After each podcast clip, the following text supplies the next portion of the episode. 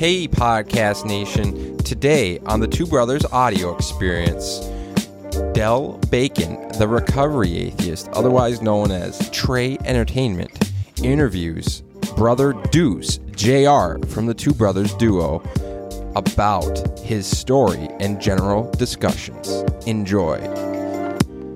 Shout out to Dell Bacon. Thanks, Dell, for all you do with Wierman Media and the platform of the Recovery Atheist podcast. I greatly appreciate what you do and the platform you bring forward. Thank you. Well, hello, everybody out there in Podcast Nation. Podcast motherfucking nation. This is the Recovery Atheist. And uh, I don't know, should I do my MO? Totally. Do whatever your traditional thing, brother. I am so happy that you're able to join us today. Like I said the other day, I am completely engorged. Engorged. I like that word. It's exciting. Engorged. It's just swollen. I've never.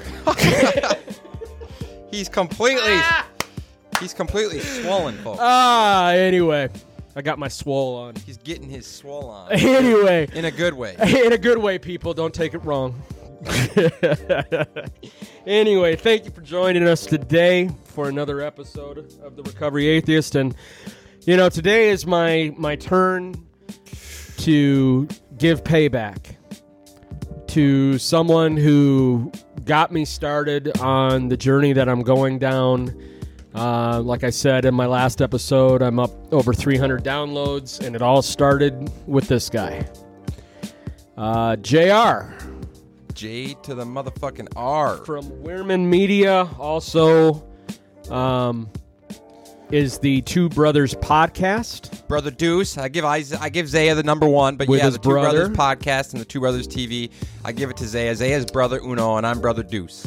So, if anyone remembers back in the day, seems like it was so long ago. It seems like a different world, but it was only like three months ago. Um, first, first time I got, I came in here to talk with you, Jr. and meet you. You interviewed me, and that's what kind of kicked off everything to be where I'm at today, which I thank you.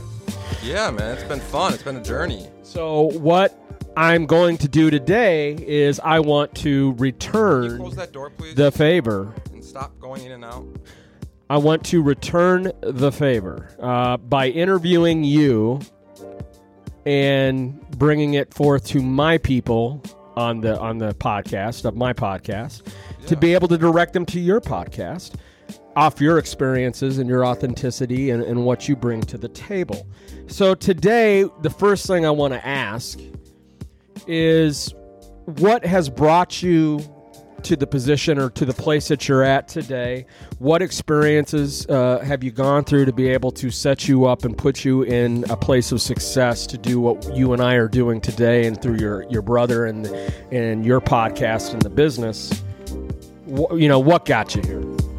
I appreciate you, Dell, saying those kind words, and I appreciate everything that you do here. And I think having a team and having a, something start like this is crucial.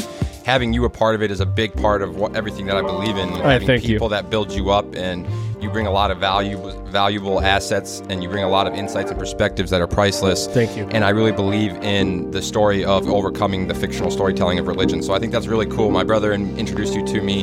That was I thought that was really rad. But for me, a lot about my uh, journey and my story. I want to lean into a few different things uh, on this. But for number one, for me, I want to lean in heavy to my story and my journey, and simply my perspective and my awareness, which is my most powerful tool. I, I like to say, and it comes back to my willingness and addiction. I have an addiction to growth. I'm addicted to evolving, and I have uh, learned at a young age. I was I was blessed with perspective and awareness and willingness to throw myself into situations that I want to grow and evolve from.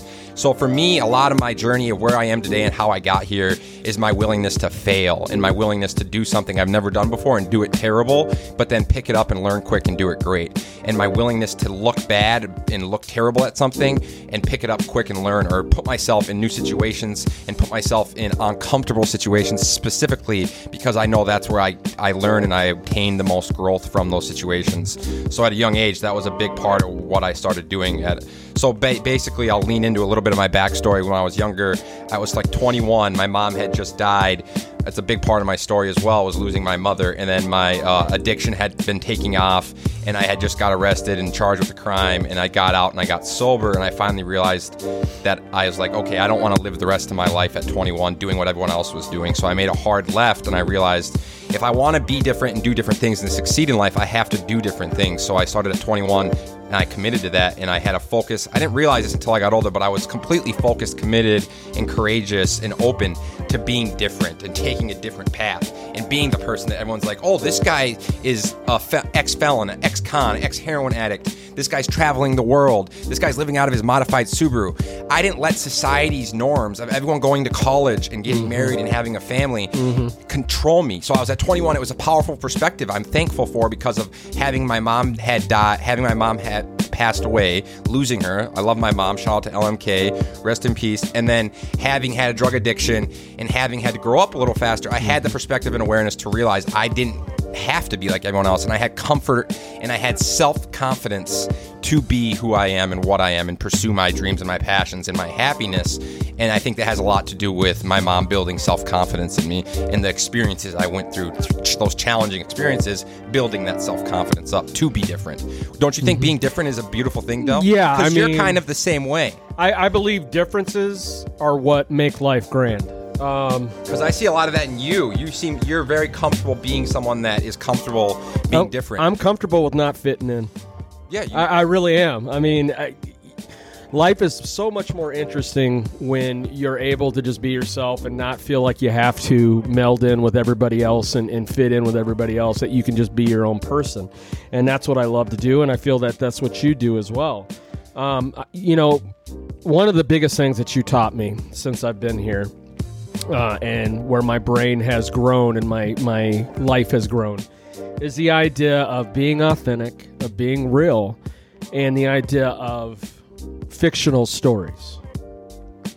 Um, that every you know experience I have, I can sit here and I can tell you what those experiences are, but since you weren't there in the situation, you don't know whether or not it's it's real or not. It's it could be a fictional story, correct? exactly. Um, but by my authenticity, by my coming across as being real to you, gives substance to those words. Uh, and definitely when it comes to being able to relate to others. Like I told you earlier today when I was on the bus and we were texting back and forth and I was on my way down here, is that I believe, from at least for my podcast, and I think it's the same way with yours, is I want to bring a sympathetic ear to my audience who is out there uh, by my experiences and what I have gone through for them to be able to relate to it, be able to get some freedom from it, and be able to deal with that frustration and the pain of their experiences that they've had because then they know they're not alone. Well, the only way I can do that is I have to be authentic, I have to be real, and I have to be exposed. I have to have exposure. I have to show them who I truly am, and I think that's what you're doing. I think that's a great point, Dell. So leaning into my early childhood and the talk and my addiction to growth and my I'm an, I have an addict personality. I think that's 100% something I've learned about, and I agree with you. And I have now at 20, I'm 29 now, just learned about a lot of these things, and I'm constantly researching and growing and learning. I'm trying to always, when I'm not working in the studio or producing a podcast, my goal is to grow and learn and take direction from people that are better, more experienced, or have more success than me. I look at the people like Gary Vaynerchuk, Joe Rogan. I look at people like Neil deGrasse Tyson. I look at people like Elon Musk. I look at people that are doing things the biggest, taking the most action, and making the most difference and impact in the world. And I take my direction and I absorb the, my direction and their insight and knowledge, and then I take it and I try and move forward with that. But I agree with you 100% that for me, empirical principles are the base of everything that I've done in my life. And I didn't realize it until recently, until starting the show. But it's about testing, measuring, and developing, and it's about inspection, transparency, and adaptation. And I think some of the things that you're talking about are just that. And being transparent and authentic to me is one of the most powerful tools in the world because when I'm bearing my scars, when I come to you and I first thing I mention is my failures of of having an addiction and and having a mother die and being homeless and having brain surgery, I am being completely humble and open and authentic and raw and vulnerable. And by doing that, I'm breaking down the walls and showing you that I'm not in any way here to manipulate, control, or like somehow trick you with a, a, flag over here and then get you to buy something over here. I am simply here to be authentic, real, and vulnerable with you and try and connect in some shape or form. And I think that's a great point you mentioned earlier. But that comes back to me to the empirical principles. That's a lot of it. I didn't realize it, but those are the three things. Number one, empirical principles are the concept of learning through experience, that you deduct all of our knowledge through stimuli within a moment or, or environment. So if you picture absorbing stimuli, if we are in an arena or an area of life or a different state or country, or we're in a different environment, and there's all these different two forms of stimuli, qualitative and quantitative. And in order for us to absorb that stimuli, we have to be aware and, pers- and have perspective. And as a species and organism, I think that's a big talking point is our awareness and perspective that we have within different arenas of life and understanding how we're absorbing stimuli, whether it's qualitative and quantitative, mm-hmm. and how we're absorbing that and using it to grow and evolve as, spo- as opposed to just not lacking awareness and perspective. That's why I talk so much. That's why we talk so much about that. Right. And you talk about perspective all the time on your show too, with the recovery atheist and religion. Don't you think that's a big topic with religion? Well, considering yeah. the fact that a lot of people they're not auditing why they believe it, and they're not their perspective of religion and so forth. Well, I think that's a big division that happens in the world that we live in today. Is everyone has a right to their own perspective. Uh, I love saying this. It's our our go to, but it's the truth. It, it's not right or wrong. It's just our perspective. Correct? Yeah. Um, we go through life, all of us, with a different perspective, a different view and experience on things because they are our personal, intimate experiences, our reality.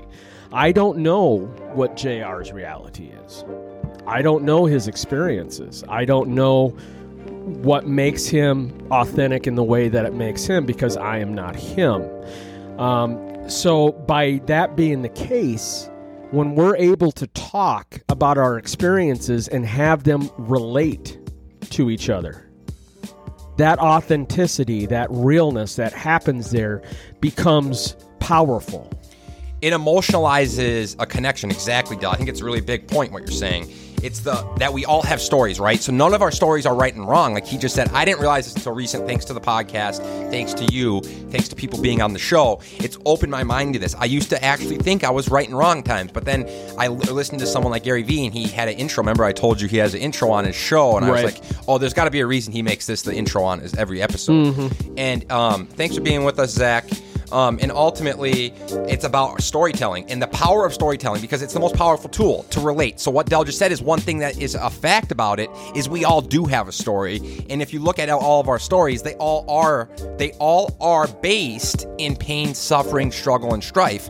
As human beings, that's, how we can connect most with other people. So, I think that's 100% uh, why a big part of the why of what we're doing here at Wierman Media is the ability to communicate and share stories at scale. Mm-hmm. So, like with your podcast and with my podcast, we can turn these platforms on and I can share my story and reach.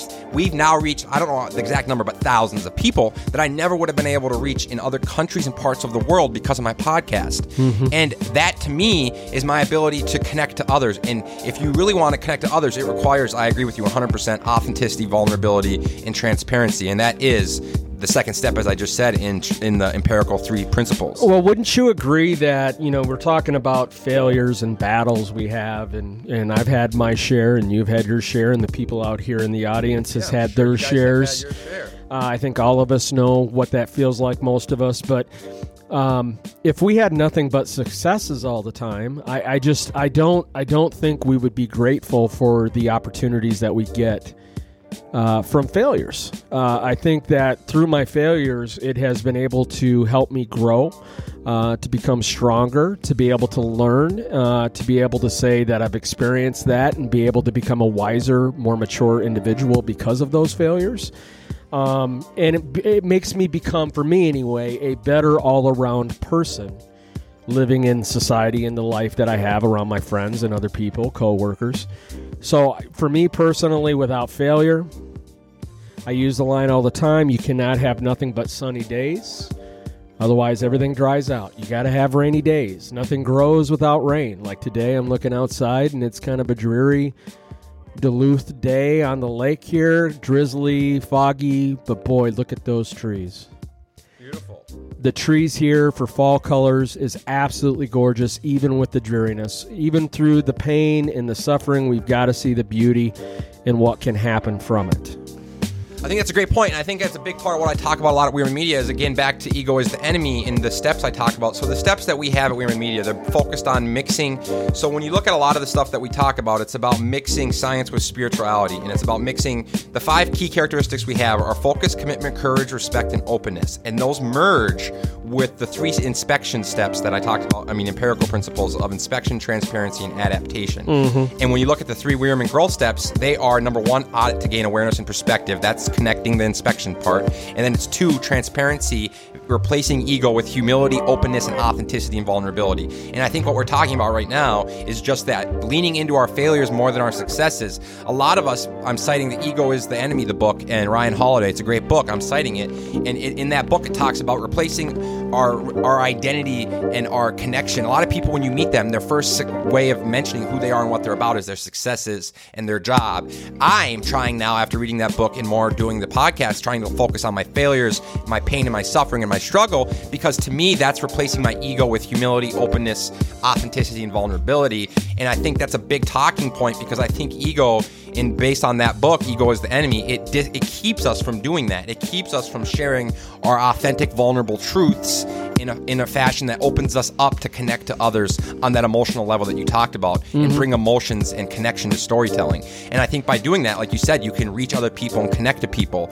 And so that's why I think it's important to open, say yes to more doing more in life and failing more in life. And we need to say, okay, it's okay to fail because that's where you open up to be able to connect to more people. Having said yes to more failure in experiences and struggle, then you move forward conditioned, optimized, and you move forward ad- adapted. That's the third part and more evolved and optimized. And you're constantly testing, measuring, and developing and growing. Well, I wouldn't I would not want to live life, and I don't know if the audience feels this way, but I think most of them would. But I would not want to live life not taking risks or or just feeling like I don't you know would want to fail, and so I'm not going to take risks and just isolate and sit at home and not do anything to grow. I mean, I know that I'm going to go out through life and I'm going to have some failings. I'm going to have some failure. Yeah. That's going to happen. I'm going to try to do something and it's not going to work. I'm going to try to get better at something and it's I'm struggling with it. Um, but that's life. Um, without taking those risks, without trying to grow um, through those, how can we have uh, emotional maturity? How can we have uh, life experiences that allow us to become better people. Um, again, it comes back to who I am, which is the secular humanist that way. Yeah. Um, how am I going to use the resources that are around me to be able uh, to provide help to the people around me, to be able to um, live life with other people in my life in the most uh, satisfying, happy, joyful way to be able to do it? I can't do that unless I take risks, unless I continue to grow, and unless I fail. I agree 100%. And I think it's a great talking point in being, if you talk about what you're saying, it's about stuck and stagnant. And I think a lot about what we talk about at Wierman Media comes back to a world in a country that's become so comfortable, stuck and stagnant, and addicted to friction free living that when I'm talking about that, I'll simplify this for you and explain it. It's the fact that we are addicted to the easier, softer way. And if you look at this, another uh, citing I'll cite is the Harvard Business Science and Study of Business. They talk about our addiction to friction free and living and our addiction to speed and time and our misperception of speed and time. And by since we're time poor, we spend all of our time living beyond our means as consumers, spending money in a, in a fashion that we no longer have control of our main resources, being our time and energy. We then take all of our money that we are earning as spending our time earning to try and buy back time on friction-free processes, services, and solutions like uh, grocery delivery, whatever stuff that removes friction from your life and makes it so you can buy back time. And I, it comes back to the thing I talked about in the very beginning with being comfortable being different at a younger age and comfort in being different. There's a big topic there because that's me saying I'm comfortable being different and taking on challenges, which is saying yes to friction. Friction heavy processes is when you say yes to more difficult, challenging tasks or saying yes to doing things you've never done before. That's challenging. That's friction. And then if you say no to doing things that you've never done before, that is friction free. That's saying, I'm going to stay in the stuck, stagnant space, like you said, Dell, I think that's a great point. I wouldn't want to live. If I'm just in a shell in my house and I never have to do anything or nothing happens in life and it's so boring and bland and I'm stuck and stagnant doing nothing, mm-hmm. what's the point? So I think that's a big topic is about being stuck and stagnant and not taking on more challenges and saying yes to more risk and saying yes to friction heavy processes because at the end of the day that's where you find the growth. And friction heavy, that's what I love. I, that's why I'm doing all this stuff. It's it's stuff I've never done before and that's why I want to now I want to keep doing stuff I've never done. Well, it's it would be super boring for me to go through life and just sit at home and isolate and do nothing. That's the biggest difference this time around in my recovery um, that I've noticed. Um, other times I've gone through recovery and have gotten months under my belt. I eventually get complacent. It seems like I just go to work and I come home and I just sit at home and do nothing. I don't grow. I don't. I just sit at home. Uh, this time around, it's different. Every day I'm moving uh, whether it be to go to work, whether it be like today, I had to go up on the hill to Walmart, pick up some shoes, and I picked up a beautiful Wrangler's heavy water repellent jacket today to get me by for a bit until I have to buy me a big winter jacket. Uh, for the winters here, but it's heavy enough to get me by probably till December. I'm hoping, and then by then I'm gonna have I'm gonna get me a heavy parka. Getting ready for this winter here in Duluth. Got to get ready for it. You're right. Um, it's definitely here. It's definitely on its way with fall colors. It's not even in October yet, and we're already looking like we're end of October. Um, so I have a feeling we're going to have an early winter. So I got to get ready. But I'm busy all the time. I, I, I no longer am I just sitting around doing nothing. Um, I see that a lot of times in some of the sober living houses that I've lived in to where they just they don't do anything. And then they wonder why they're irritable restless and discontent and not happy with the way their life is going. Um, i don't do that. I i i thanks for being with us folks. I trailblaze. I go my own path. And by doing that it allows me to be able to stay focused to stay motivated to stay uh, committed, committed um, and then um, uh, what was the other thing I was going to say? Determined, excited to be able to go out every day and live my life. Thanks for being with us, Ken. So that's what I'm doing today, and that's what I want, you know, for people in general is don't just sit on your hands at home.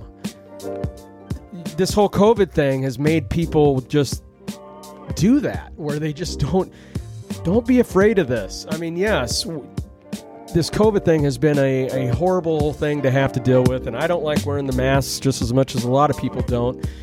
Um, but it doesn't mean we have to stay in our home 24 hours a day. Get out there. Don't let this stop you from living life and enjoying life just because the government tries to tell you not to. I think it's a great talking point. I think it's for me. That's exactly. I agree with you and relate 100%. And I think it comes back to a really big point of people living in fear and insecurities. Because look, I want to lean into this. This is a great talking point here. Action is the strategy. He's making a great point. And, and, and if you look into Bain and Company, the number one uh, business consulting company in the world, Bain and Company, they will tell you when you dive into their business the actual strategy comes from doing. As long as you're testing, measuring, and developing, inspecting, transparent, and adapt and adapting through that testing, measuring, and developing, and you're practicing, working, and learning via a perspective and awareness, and you're doing, that means you're constantly, constantly taking action and then you're constantly testing, measuring, and developing and optimizing and adapting through that action. Mm-hmm. So a lot of people like to sit back and be like, "Oh, I'm going to read this book. I'm going to do this. I'm going to do that." I can tell you firsthand, I would not have any of the insight, perspective, or value or awareness I have at 29, having not said yes to all the things I did and done all the things I did at a young age. And it was my comfort with failure and lacking my fear of judgment of others and being comfortable in my ambiguities and my inexactness and my imperfections within taking those actions. A lot of people, they're fearful of taking action because they're fearful and insecure of being imperfect, not good at something, or being judged at by society about how they did or how Being well they did. embarrassed. Or, Yeah. Yes. But if you remove that and you find comfort, thanks, mom, for all the self confidence you gave me. And I'm on the verge of cocky sometimes, but I try and. Yes, you are. But it comes from the willingness, and I think that's a big topic. Is that action is the strategy, removal of fear of being judged, and removal of the judgment and thinking, oh, society is going to think I'm inexact. I have imperfections. I have ambiguities. But that's why I talk so much about ambiguities, Dell, is because it's inexactness and imperfection and openness to different interpretations of things that is what replaces ego. Because by doing so, then you're comfortable with being inexact and imperfect. Everyone egotistically, which is equates to fear and equates to insecurities, they want they don't want to go out and take that action because they No. are fearful that they won't do good or they won't do good enough. Right. Like if you knew, like if everyone knew when they went out and started a business tomorrow, did whatever they did, they were going to be the best and make millions at it. Everyone would do it. Oh, if it was and if it was easy to do, And if it everybody was would easy, exactly. You gotta you gotta work for it. You know. Exactly. You talk about it all the time. Taking accountability. You said it the other day on one of your episodes about the action you've done and taken to achieve Mm-hmm. sobriety, which is not an easy thing. Well, and we, you know, you want to talk about judgment. Um, judgment. It's a great topic for you. You know a lot about it. Well, yeah. I mean, with your background. I've been, yeah, going from religion on up. When it comes to Yeah, judgment, you have a lot of we were talking about it last night that we both were kind of being a little bit cynical, a little bit judgmental about something. yeah. And But we were aware to it. we were aware to it because it is an imperfection. It is one of those character defects, and it's we're human. It's going to happen where, and I believe there is some. If we did not have judgment, we would put ourselves in positions that would be bad for us. We've got to be able to du- judge certain people in certain situations to make sure that we don't put ourselves in a vulnerable position. I get that. But outside of that, what's the use in having a judgment on someone? Especially if you don't even know that individual. Exactly. I find myself doing that all the time. I will too. be on the bus. Uh, I'll use an example today. A guy got on the bus, and just his look to me, the judgment was, "Look at this piece of piece of crap that's getting on the bus." That's not right. No. That is wrong of me to feel that way or to say that. I don't know this guy. He could be one of the most caring, loving people, but because of my own personal experiences and my own personal judgment, I, I'm I'm saying this about this person, and it's wrong. This is the stuff that I have to look at, and I have to change. I have to adjust it, and I'm getting better and better with it. But I'm Man, I- you do great. You're but I'm human. I'm not perfect. I'm going to have those moments. Yes, I agree, and it's key though that, like you said, I think it's a great point, and it's accepting our imperfections and our inadequacies, but also being aware. Like when me and you were doing it, I'm actively aware of it, and I think it's difficult for me to completely get rid of it. But I'm trying to not judge people as much. I agree. I do the same thing, Dell. Like sometimes, due to my time in jail and due to my time on the streets, when you are living at the lower levels of society, you have to start having negative bias. So let's look at this from a scientific lens, right? And this comes back to one of the other things I talk about a lot is our ability to dominate as a species has been due to one of a few key factors, but one of them is our ability to recognize threats and vulnerabilities. And you said it, Dell. You said we have to be able to assess negative things, situations, or mm-hmm. objects that threaten us. And as a species, on the lower levels of life in natural environments, you have threats that come at you. You have to eliminate them. So I agree with you. In my life, my experience, I've been very uh, i've learned a lot about having to judge and assess situations and threats. And i think as humans we are naturally due to our in, instinctual uh, tr- uh, whatever you want to call it instinctual traits we are naturally negative. We have a negative bias towards looking at things Well- in items or objects because we want to look at it th- is it a threat? Right. And if I look at that situation that happened on the bus, it's because I have been homeless. I have been in around people like this individual. Uh, and so automatically it goes back to my past experience. And my past experience has been is I can't trust this guy. So therefore, because of that, it automatically comes up in me, even though I'm a completely different person than what I was seven months ago. It comes up that I go back and revert back to the past. And that kind of person in the past to me would be a threat. And so automatically, even though he's not a threat to me today, automatically it goes to that point because of the experiences I've had. This is where I'm talking about failing and having growth.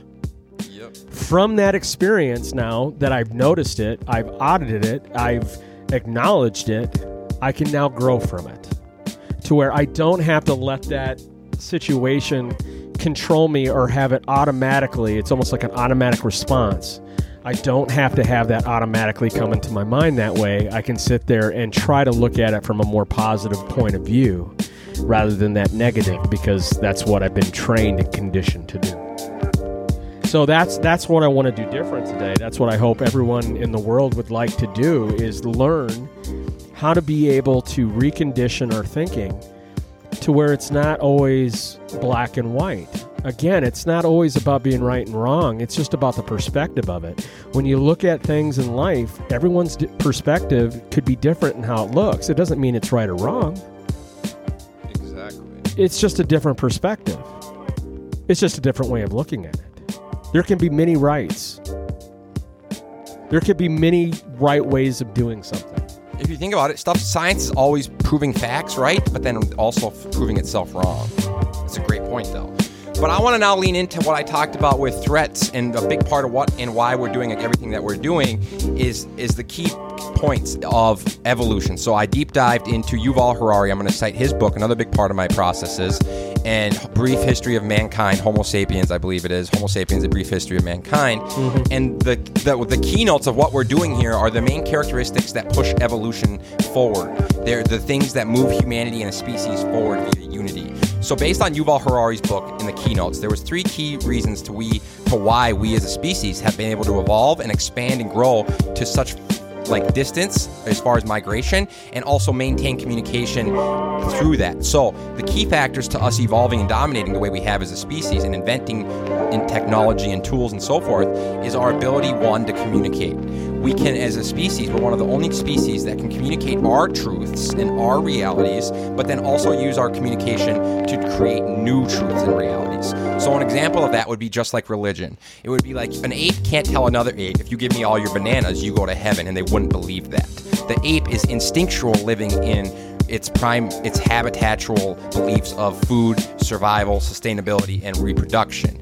But due to our complexities as a species, we can create new realities. We can come together as long as we're working cooperatively and communicate new and create new realities. So the key of Wierman Media is communication at scale. It's using the written word, photo, and video to share our stories, which is how we, as we just said earlier, connect to others in an emotional, authentic, vulnerable way.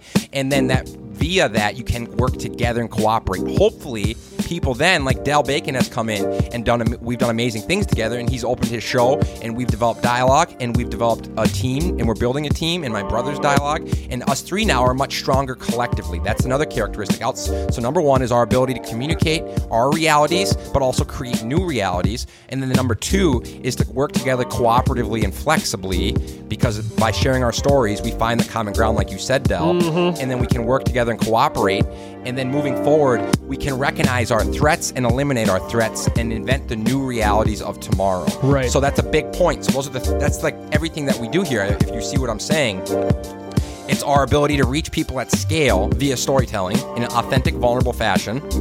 And then by doing so you can connect and relate. And then hopefully we can unite and come together and with via perspective and awareness see where our threats are coming from. Our threats today they just so happen to be technology war ego division global warming. They're all direct results of our that they're extensions of, things we've created. Another threat for us is like um, uh, big corporations or the American governments and societies. We've built these corporations, we've built these businesses up, and they're extensions of us and they're threats. So, those are the key notes our ability to recognize and eliminate threats. That's the reason that we sustain as a species. If you're in an arena and you have a bunch of people coming at you and you're in the jungle, you have to eliminate your threats. You have to have negative bias. That's what I was talking about. And eliminate your threats. That comes to number one of the part of the growth steps is audit, inspect to gain awareness and perspective, and then moving forward via humility and openness, removing ego to open up to your failures, your shortcomings, and defects, and share those all authentically and vulnerably at scale via a podcast.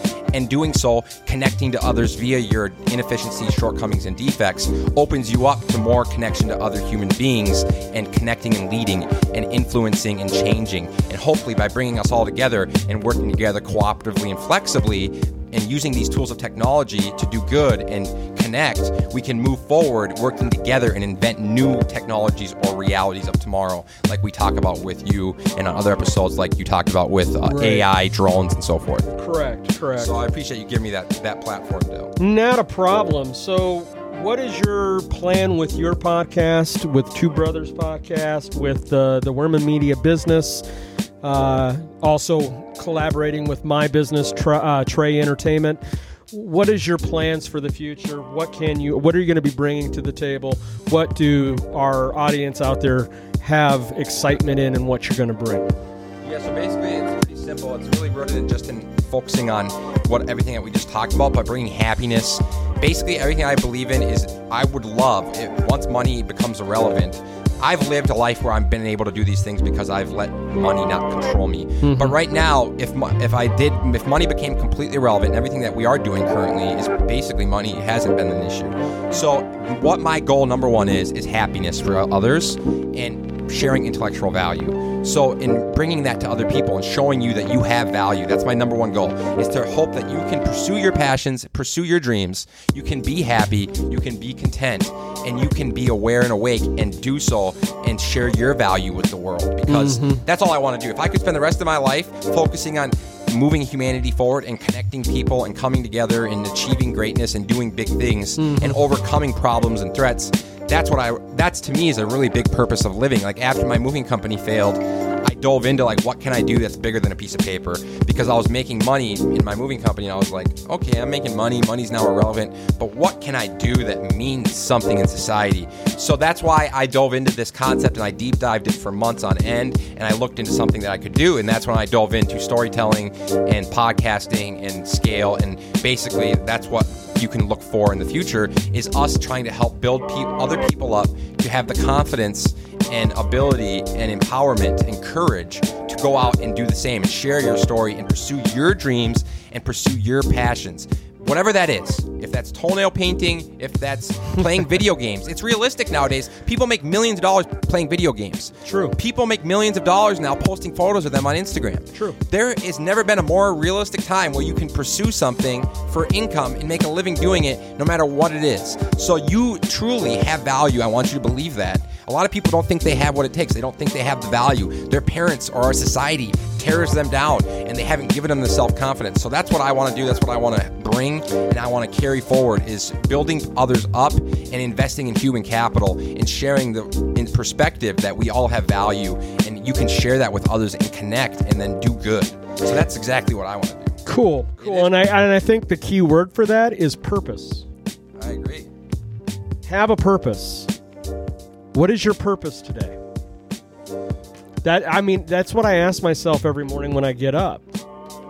Okay, what is my purpose going to be today? Exactly. What am I going to bring to the table today? How am I going to be able to have that purpose be something that's going to be motivating, positive, uh, and and and have growth involved? Because if you're not growing, in my opinion, you're dying. I agree 100%. So, I mean, yeah. I mean, it- without growth, nothing changes. Without growth, nothing gets better. Without growth, change doesn't happen.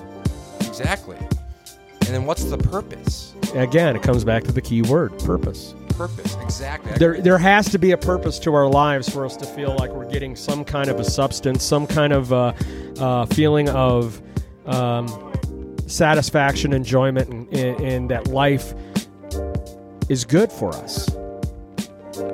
I've lived so many years where I did not have a purpose to where I just felt like I just existed.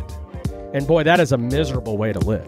Miserable, just existing and just scraping by, not really feeling like you have any real reason to wake up. Everything I do today, there's a purpose involved in it, and there's a joy for me doing it. Even going to work. Do you hear me, people? Even going to work. I, I, I don't dread going to work every morning. Yeah, it's a job, and I got to go in for eight hours, and, and but I don't really dread it. It it there's a purpose to me going into work. It helps pay my bills. It helps me have the life that I get to enjoy. It helps me be able to finance my podcast. It helps me be able to live life happily and at least it's a job that I have great coworkers. I have I'm happy doing what I do and I'm content with it and I don't dread anymore having to go to work. Why? Because there's a purpose in me going into that job used to be my purpose was was to get a bottle of alcohol and use it that was my full purpose. So why would i fucking want to go to work? Why work would be miserable because I, i'd rather have the purpose of finding a place and a, and a way to use that bottle. Today i don't have that. Today i'm free of that. The chains have been cut. Today it's the purpose of what am i going to do in my life each day that's going to bring happiness into it? And by going to that job, it's bringing me happiness. So I don't dread it anymore. Do I like getting up at six o'clock in the morning to have to go? No, I'm not a morning person. But guess what? There's a lot of people out here that don't have anywhere to go, that don't have a job. I have to be grateful for what I have. And as long as I do that, there will be purpose in my life. I think that's so big, though, Dell. I think that is so profound. It's the simple things are so profound. I think purpose in what you're talking about it correlates to hope, and it correlates to progression, and it correlates to growth and dreaming. And I think it's so big for me. Like I can relate. I've had when I was addicted to heroin, I did not want to live. I did not really have a purpose. I didn't really have a reason to wake up. I didn't have hope. I didn't see progression. I didn't see any reward for what I was doing. I didn't see any growth. I didn't see any future. So a big part of I think why a lot of us lack hope in America and are so painful, I mean, so restless, irritable, discontent is just that, Dell. Well, it, It's profound, and that's why I talk so much about our uh, auditing our income and auditing consumer consumerism because I really think that's a big part of the issue is what you just said. well, Marsha brings up a great word here. thanks, um, Marsha. Yeah, structure. structure. So that's another great point, Marsha. Discipline. So a big part of why my life was a mess prior to where it is now is I talk. It's discipline versus undisciplined living, and I think that's a great point, Dell. What do you think about structure when you hear that and what I- she said? I have to have it. Um, does that mean I everything I do in my life is structured? No. I mean, there's some days that I don't really have much going on, so I just go out for a little adventure. I'm just going to go up on the hill to the Walmart or to the mall, to the GameStop, stop in at Barnes Noble, maybe look at a few books, get a Starbucks coffee. You know, just have a day to myself to just kind of go off the grid and just do what I want. But like today, I had structure. Now, waking up, I mean, I could have woke up earlier, but I washed the sheets in my comforter last night and everything. So this morning, when my alarm went off, uh, my everything smelt so good and it was so soft in bed. I didn't feel like getting out of bed. So my purpose was I, I could get a couple more extra hours of sleep. But the purpose today was I need to get up. I need to get up to Walmart, try to get a money order for my rent. Uh, picked up some shoes, do all that, and then get back down here to the studio to do what we're doing right now. Um, there was structure there. I had an idea of what my day was going to do uh, for that day. Um, without structure, if I don't have it, then it, I find that things end up popping up that I don't want to necessarily. Pop. Um, thoughts pop up in my head sometimes in that situation. Um, I get bored a lot easier when I don't have structure. When I know I have a certain schedule that I have to meet, and by meeting that criteria and that structure, I'm going to have this payoff for being able to do that. It allows me to stay focused on what I need to do, and these things, it's like a domino effect. They're gradually getting knocked down, and by the end, like today, and it was the same way yesterday. Yesterday, I got a lot accomplished yesterday. Today, I'll be able to go home, sit down. If I want to play little video games, I can, or watch a little YouTube, and I can say, you know what, Dell, you've had a productive day today, and I can hit that pillow sober tonight going, Dell, good job today. Good job today. And that's the structure. That's that structure and that purpose that I put into my life every day. I think that's a really big point, Marsha and Dell, and I think that is so. What I when I heard that, and what, based on what we're talking about in my experience, my perspective of hearing that is it brings me to the concept of having purpose and a direction. And a big part of life is I feel like a lot of people in life lack they don't know who they are, what they want to do, where they want to go, and how they're going to get there. And to me, I think that's direction, and I think that correlates directly with purpose is the who, the what, the when, the where, the why. And I think it's essential to have a strategy and structure of how you're going to do what you want to do. But if you don't know what you want to do or how you're going to get there, it's a major problem. And I think a lot about what she's talking about is having a direction and having a purpose and, and then having a strategy or structure to get there. Mm-hmm. And that's a big part of what we talk about in media with the steps of the growth and uh, so forth. It's having a strategy and a structure to grow or scale your life or your business or your dream or your passion, and understanding that there is a way of doing so. And for me, the number one thing for me to find direction is my team, and then looking to the people that are doing it better than me or the best. Like Gary Vaynerchuk, I'm going to say it. I'll shout it out to the guys that bring me the most direction. It's guys like Gary Vaynerchuk, Joe Rogan, as I said, my brother even, Dell Bacon even, Solomon Wierman, my brothers, the people that are closest to me and my and the people that I look to as my leaders and my team are the ones that I get direction and I get purpose and meaning from because we're coming together, we're working together, connecting, and we're pursuing a purpose and we're pursuing something with a strategy and a mission. And it gives us purpose. And it's to me it's it's it's the ultimate reason to be alive. I just hope more people can can find out their who what when where and why. Right you know what i'm saying well yeah and marsha marsha said that you can have structure without having obligations i i agree with that interesting point well you know if i don't if i'm don't have anything say it's a day off and i'm just staying at home um, and there really isn't any major stru- you know obligations I've got to do. Yeah, there's still a structure of my day without having obligations. I still have a certain structure can be just your mindset. Could be just where you're you're at and you're thinking about what you're going to do with that day. It doesn't necessarily mean you have to go to work or this or that. Structure I, I, look at structure as it being a lifestyle, as it being a reality for you in your life.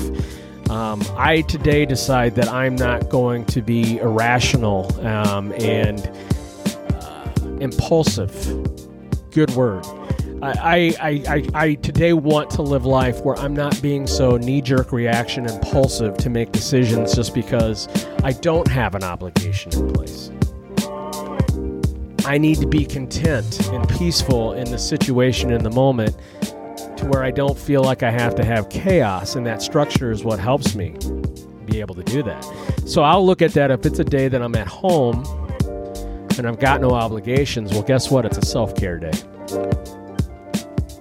It's a way to, to do some self care, get some rest, maybe get some stuff at home done that I need to get done, some laundry or whatever it is. Maybe it's to hang out with the guys and have some fellowship that way. Uh, maybe it's just to just watch movies all day, watch Netflix and chill, like we like to say.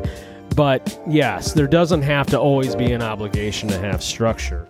Um, That's an interesting topic. I yeah, really, what do you think? I really appreciate that, Marsha, because now I'm thinking that'll be a topic for, that we could even deep dive. Because no obligations versus obligations, I think, is a really interesting perspective. I appreciate her giving that because to me, it made me think about as humans are obligation versus no obligation, mm-hmm. and I think it's a great way of looking at things, Marsha. For me, I look at things in binary, like I do extremes, right? Because then I try and find the middle ground. And I think obligation versus no obligation. As humans, I think we are obligated to be of service and work well with others. And I think we are obligated in some way to grow, evolve, and help us sustain.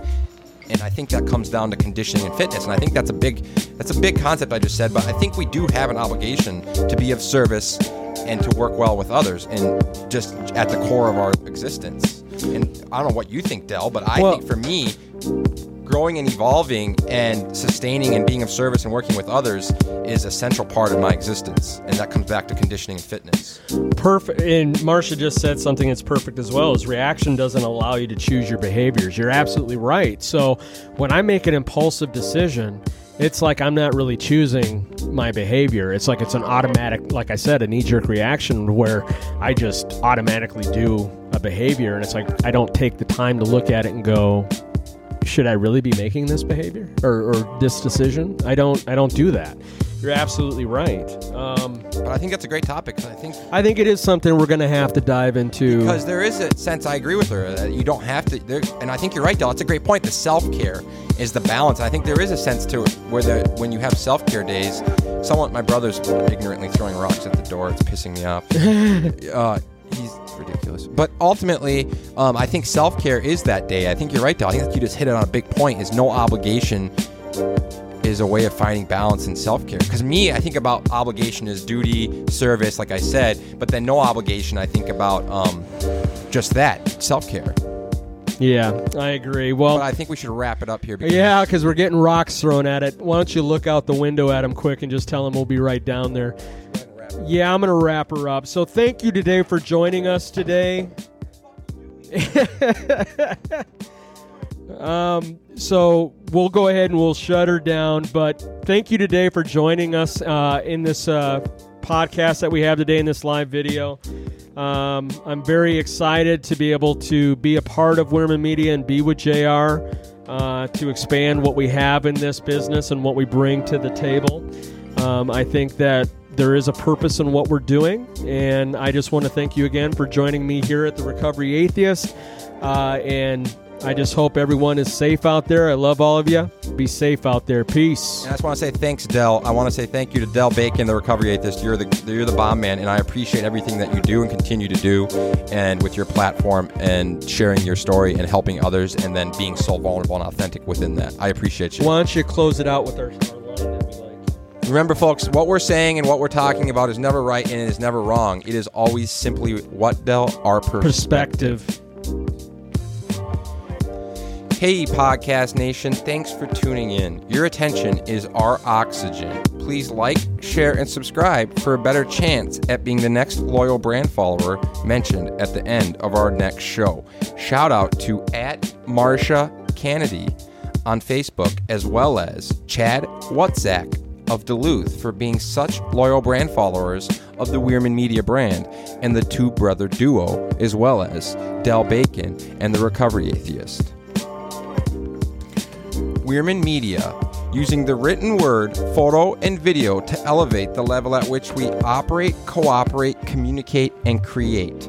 Hoping that by sharing powerful, authentic, fictional stories in a vulnerable, creative, cultural relevant fashion, we can bring hope while helping our species overcome the complexities of growth.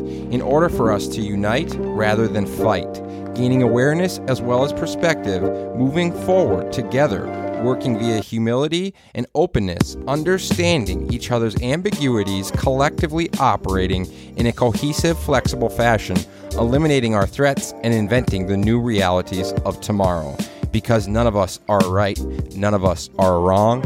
It is simply our perspective.